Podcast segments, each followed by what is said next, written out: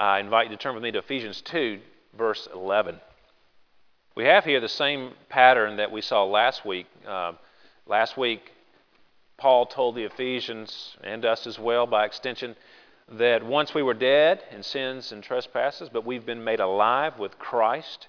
Uh, we have been created in Him to do good works which the Lord has prepared in, in advance. So you've got a pattern of reflecting on uh, our plight without Christ, then what God has done in Christ to save us, and to the end, to, the, to what end He's done so.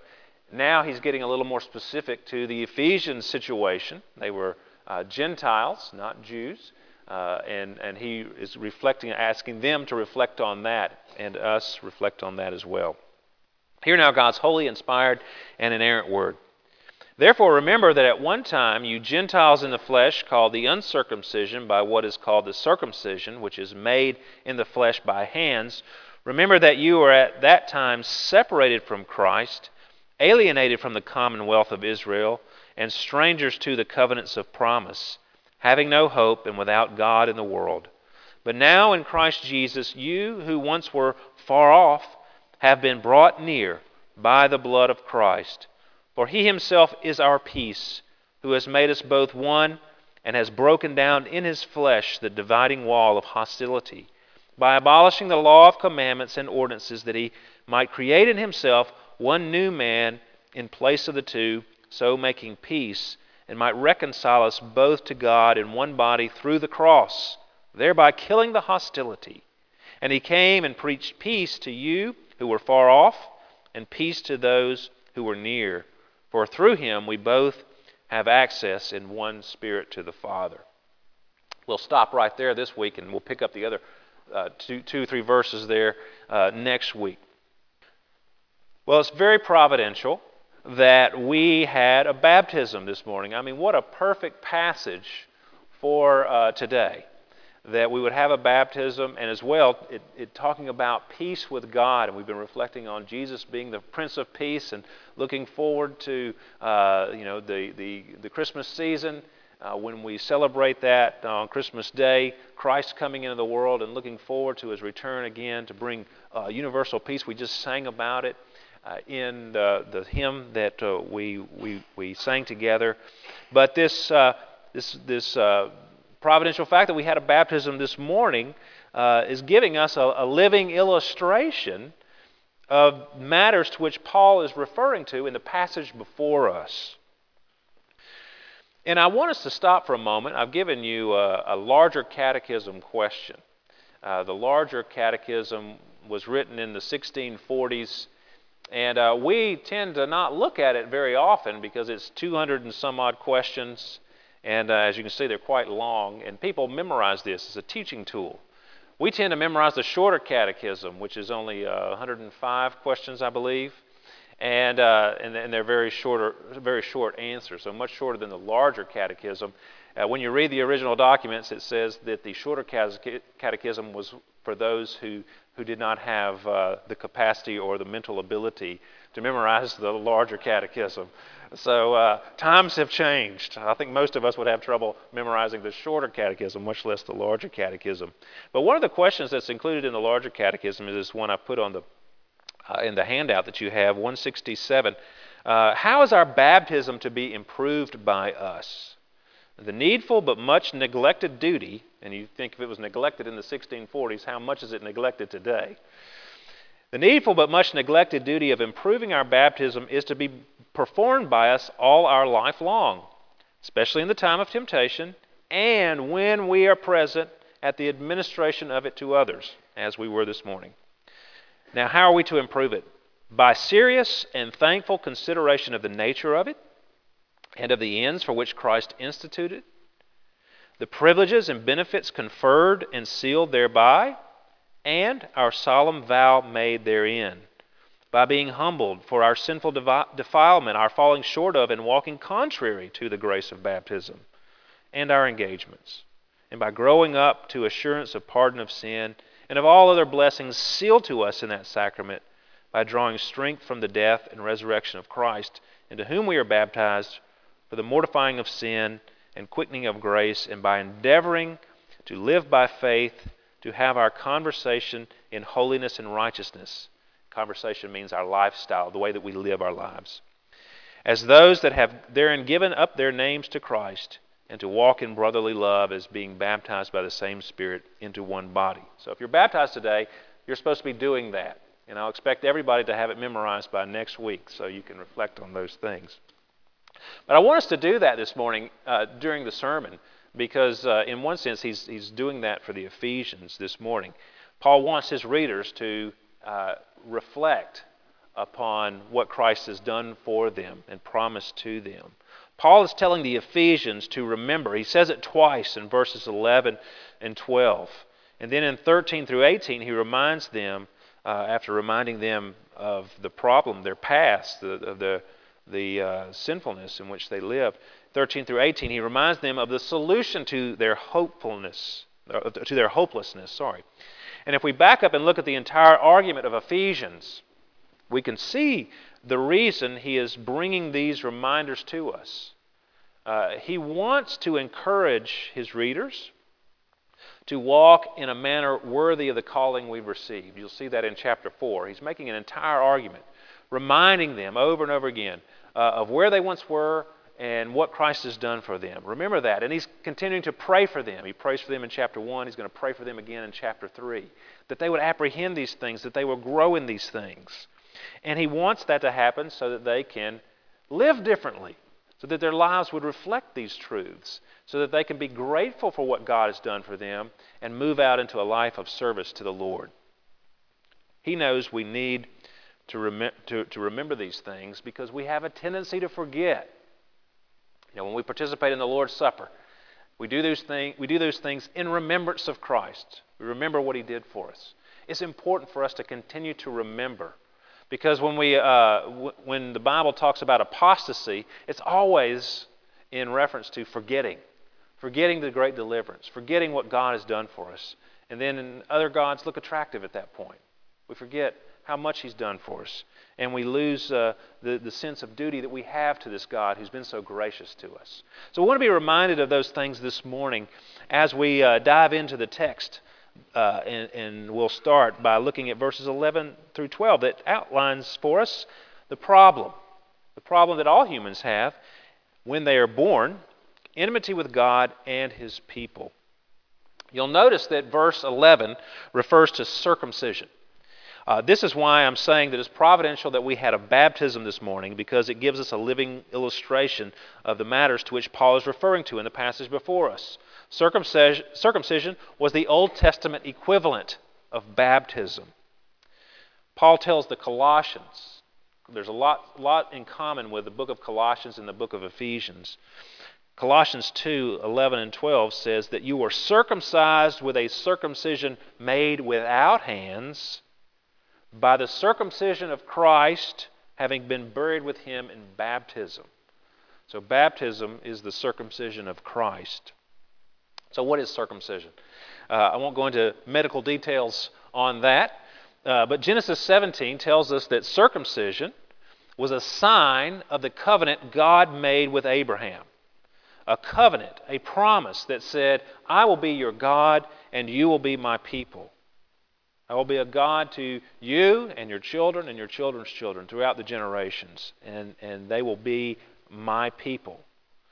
So, shortly after an, uh, an Israelite boy was born, he was circumcised. And it was a sign that he was united to God and his people and had the right to enjoy all the benefits of that relationship. And as the child grew, he had this constant daily reminder that he was different, that he had a relationship to God, that indeed he had an obligation to follow the Lord and to be faithful to him with his life. And if he did not do that, then he was considered a covenant breaker. So it's not just an outward sign, something that uh, people had in their flesh. There needed to be an inward reality of that sign. So Moses repeatedly told the Israelites look, don't just circumcise your bodies, circumcise your heart and be no longer stubborn. You'll see one example in Deuteronomy 10. Circumcise your heart. There needed to be an inward reality to match the outward sign. And that's the, the, the same is true uh, of baptism as well. Uh, we, we baptize children, and uh, you know it's an engagement to be the Lord's. It signifies all the blessings that come with being united to Him, like we, like we outlined adoption and forgiveness, and, and union with Christ, and regeneration, and, and ultimately resurrection. These things are signified and sealed in baptism. And uh, when, uh, when a child grows up, we remind them of these things. You were baptized. Remember that? And uh, you are obligated to follow the Lord. Uh, he's your God. And we teach the child to follow the Lord. And if he does not, then he becomes a covenant breaker. And there's discipline that comes with that from the church. Now, in the Old Testament, if a Gentile wanted to be, uh, become a follower of, of the God of Israel, Yahweh, they had, uh, they, once they expressed that desire, they had to be circumcised in order to become one of the people of God. And so in baptism, we, what we did this morning was not a, a children's, an infant baptism, obviously. Uh, it was a, a believer's baptism. Uh, Madison expressed a desire to become part of the church, and so she took the covenant sign upon herself as she made vows to the Lord. Now, in the text before us, Paul is asking the Ephesians to remember that, that at one time they were the uncircumcision. They were not part of the people of God. They did not have a special relationship with the Lord. God was not their God. They, they had no relationship with Him at all. And they bore no sign of the covenant on their bodies and nor did they have the inward reality to which the sign would have pointed. Paul's reminding them of that. You remember the story of David and Goliath. You know, David, uh, David's brothers are at the front uh, where the, all the fighting is going on between the Israelites and the Philistines, and they've got this giant there, Goliath, uh, who is cursing God and cursing the Israelites and challenging them to send out their best guy and let's let's do a one-on-one mano a mano, and uh, if if you beat me, then uh, you know you can have the you can win the battle, and if I beat you, then we win the battle. And of course, the Israelites are all afraid. And David is uh, a young guy, and his father sends him to the front to take some food to his brothers who are in the army. And David hears all this going on. He sees this guy making this challenge. Uh, and he sees the fear of the Israelites, and he hears the soldiers talking about how Saul is going to reward the, the guy who steps up and faces Goliath. And so David says, 1 Samuel 17, What shall be done for the man who kills this Philistine and takes away the reproach from Israel? For who is this uncircumcised Philistine that he should defy the armies of the living God? You know, this guy's uncircumcised. He has no relationship to God. Who is he? We have God on our side. And I'm sure he's wondering why no one's doing anything about this situation with this guy, cursing God and cursing God's people. And he refers to him as this uncircumcised Philistine. He's saying this guy has no relationship with our God. His gods are actually no gods at all. When it describes us, it describes these people as the uncircumcision, it means several things that he outlines for us. There's no relationship with God. Verse 12 You're the uncircumcision, and remember that you were at that time separated from Christ, alienated from the commonwealth of Israel, and strangers to the covenants of promise, having no hope and without God in the world. If you're one of the uncircumcision, it means that you're all these five things separated from Christ, alienated from, from the people of God, strangers to the promises, without hope, and without God in the world. Now, first, they were separate uh, from, without Christ. Christ is uh, the Messiah. He's saying, look, you are separate from the promise of the Messiah. The Jews in the Old Testament were expecting the Messiah to come and deliver and save them from their enemies. And the Gentiles were ignorant of this hope of salvation. The Ephesians were ignorant of this. They, they were separated from that promise because they were the uncircumcisions. The uncircumcision. They were alienated from the commonwealth of Israel. They were separated, alienated, estranged. Uh, that's, that's what's being expressed by that word. They were others, them over there, not the people of God. They did not have God's will and word revealed to them. They were not under God's rule. Uh, they were strangers to the covenants of promise. Now, it uses the word covenants uh, in the plural. Uh, we understand it to be one covenant, but it's repeated. God made promises to Abraham, Genesis 15, uh, but he also made promises to David. He made promises uh, to, to, to Moses. Going back, he made promises to, to Noah. All the while extending grace and saying, in, in essence, I will be your God and you will be my people. He continuously reminds them of his promises and expands on the promise that he made. So we, we talk about a single covenant of grace but we can also talk about it in the plural because it is repeated and expanded upon throughout time until it's ultimately fulfilled in Christ. So they were strangers to all the promises God made to his people. Promises, especially the Emmanuel principle. We call Jesus Emmanuel. We sing uh, at Christmas, So come, O come, Emmanuel. Emmanuel. Emmanuel means God with us. It's the Emmanuel principle.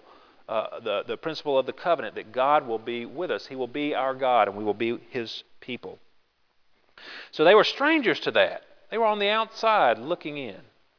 They had no hope because they, were, they had no promise from God. And God is the only foundation of hope in this world. Without God in the world, that could mean that they were atheists, which is certainly true. Uh, they would at least been pagans, uh, polytheists, worship many gods, or animists, worshiping nature and things of that, na- uh, that, that sort. But Jehovah, the one true living God, was not their God. They didn't have any interest in him. They were without him. That left them hopeless. They had been forsaken of him. They were, uh, they were in the world, left in the world. They stood outside God's community. That's what he's reminding them of. Because they were uncircumcised, they were outside of that community.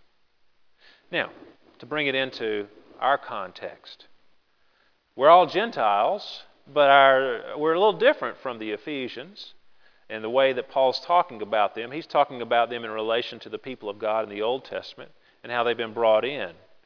Now, we, uh, I would venture to say that the, the overwhelming majority of people here have been baptized. So we have been uh, introduced to the promises of God. Uh, we are in church, so we're, we're, probably members of the, of the visible church, of the people of God. We have His Word, we have His promises. Uh, we have all these things that we uh, enjoy as God's people, or at least as children of the covenant, uh, people who have been baptized. Now, the question that we need to ask ourselves this morning uh, is uh, do we remember? Do we remember uh, what it would be like if we did not have any of that? If we did not have those promises? Do we remember how much Christ has done for us? And that's what that passage, that catechism question about improving your baptism, is trying to help us remember. Remember the privileges and the blessings that the Lord has showered down upon you by virtue of you being a part of the covenant. And if you're not one of those people today, if you've never been baptized, never been a part of a visible church, you don't make a profession of faith, uh, you know, you're, you're alienated from God, you're estranged from Him, but there's a wonderful solution. A wonderful gracious solution. And I want to look at that very quickly in the next few minutes. What is the solution? And what has Christ done for his people? Well, first of all, they have been brought near, it tells us in verses thir- verse 13. Brought near. We once were alienated, we were estranged, we were on the outside, we were far off, and now we've been brought near. Brought near. Uh, what a wonderful picture he paints for us. You were far off, you've been brought near. You were shunned. You were pushed out. And now you're being pulled in, pulled close, embraced. What a privilege that is. Uh, how, how are we brought near? It's by the blood of Christ. Paul tells us that those who are far away, that, that those who are estranged and alienated, can be brought near by the blood of Christ. And when he says blood of Christ, uh, he's using a figure of speech. Uh, it's called a synecdoche. A synecdoche is a figure of speech in which a part is used for the whole or a whole is used for the part. For example, uh, a captain of a ship might say, All hands on deck, all hands on deck. Well, he wants more than just some hands to come up. I mean, he wants their whole bodies as well. But the hands are especially uh, the important part because they're going to pull on a rope. They're going to do the work, the hands. So a hand is used for the whole. We also use it in reverse. We might refer to a police officer as the law. Oh, here comes the law. You better you better act right. You know, he's not the law. He represents the law. He's just one uh, one servant to enforce the law. But we refer to it with a bigger term. These are synecdoches. So when, when uh, Paul says we're brought near by the blood of Christ, he's talking about a part for the whole. All that Christ did for us in shedding his blood. Without the shedding of blood, there is no remission of sin and no reconciliation of sinners with God. That's what Christ did on the cross. He shed his blood to pay the penalty for sin to be a sacrifice for our sin. And, and, and he fulfilled all the obedience that was required in his life for us. So everything that he did is represented by that term, the blood of Christ, by his sacrifice of himself, by his service to us. Because of what he did, we can be brought near. We can we who are, who are on the outside, who are alienated, estranged, we can be brought near because of what Christ did by shedding his blood for us. And what Christ did was he, he broke down the dividing wall of hostility that existed. And he's, he's referring to the uh, temple, uh, giving us a picture of the temple. Now, if you've ever seen a diagram of the temple, in the very center you've got the Holy of Holies. And that's where the, only the high priest entered only once a year, and he did so to make atonement for the sins of the people. He brought in the sacrifice, sprinkled the blood there on the altar, and uh, he was only allowed to go in there.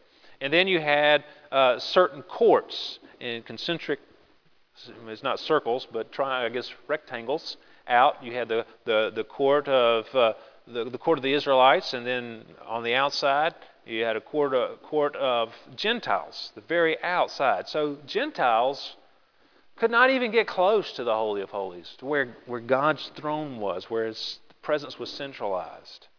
They were way out on the outer edges of the temple. But when Christ died, what happened? It says the curtain of the temple, the curtain, very thick linen curtain that separated the Holy of Holies uh, from, from being seen, it was divided from top to bottom when Christ died. And the way was opened up. So anybody could walk in there, anybody could see in there. It was no longer necessary because the blood had been shed, the ultimate sacrifice had been made, and now there was access to God. Those who were on the outside looking in, those who were way out in the back in the court of the Gentiles, now they could go in. They could have access to God directly, could have a relationship with Him. That's what Christ. He broke down the wall of hostility. And not only between God and man, but between Jew and Gentile. He's made the two one, he says uh, broken down in his flesh the dividing wall of hostility that existed between us. He created in himself one new man in place of the two. So there's no longer Jew and Gentile, there's just his people. He abolished the law of commandments and ordinances. He fulfilled the law. Christ fulfilled the law in his life. He kept it perfectly as our substitute in our place for us. And uh, he fulfilled the ceremonial law. He became the ultimate sacrifice. There's no need for any more sacrifices. All that the temple stood for, all that the priests, all, all that that pointed to was Him. And when He came and, and sacrificed Himself, shed His blood for us, all that no longer needed to be duplicated. He reconciled us to God. We were on the outside. We didn't have a relationship with Him, broken, and now He reconciles us, Jew and Gentile, both, to God in one body through the cross, thereby killing the hostility, killing the enmity is the word there. We were enemies with God, and He, he, he killed that. I love that. That's just a harsh term for it. But He destroyed the enmity so that He could have a relationship with us, and He preached peace to us. He preached peace to those who were far off, to the Gentiles, and preached, preached peace to those who were near. Preached, he, uh, it's the word for the gospel. It's proclama- pro- proclaiming the good news. He proclaimed the good news of peace, that you can have a relationship with God. So now we have access. Verse 18. Through him, we both, Jew and Gentile alike, have access in one spirit to the Father. We were far off estranged, alienated, uh, but we've been brought near through the blood of Christ. We have access to Him, not only as His friends, but as His children. Now, Paul wants us to remember these things. Remember, remember, Paul says. Uh, remember these things. If, if you are a, a baptized believer today, you know, you need to remember what Christ has done for you. And walk in that. Let it influence the way you live your life. Uh, give glory and, and thanksgiving to Him, not only with your lips, but with your lives as well. And to rejoice in the salvation that you enjoy and to share it with others. It's good news. You preach peace to those who are far off and those who are near. And if you are not one of those baptized believers today, you see the solution. The solution is Jesus Christ and what He did. And it's a it's a free gift. It's not, it's not what you do, uh, it's not you cleaning up your act. It's what Christ has already done on the cross in his life and his death. It's just resting and receiving him, resting in his finished work and receiving him as your Lord and Savior, and you will be brought near to the Lord. Let's pray together.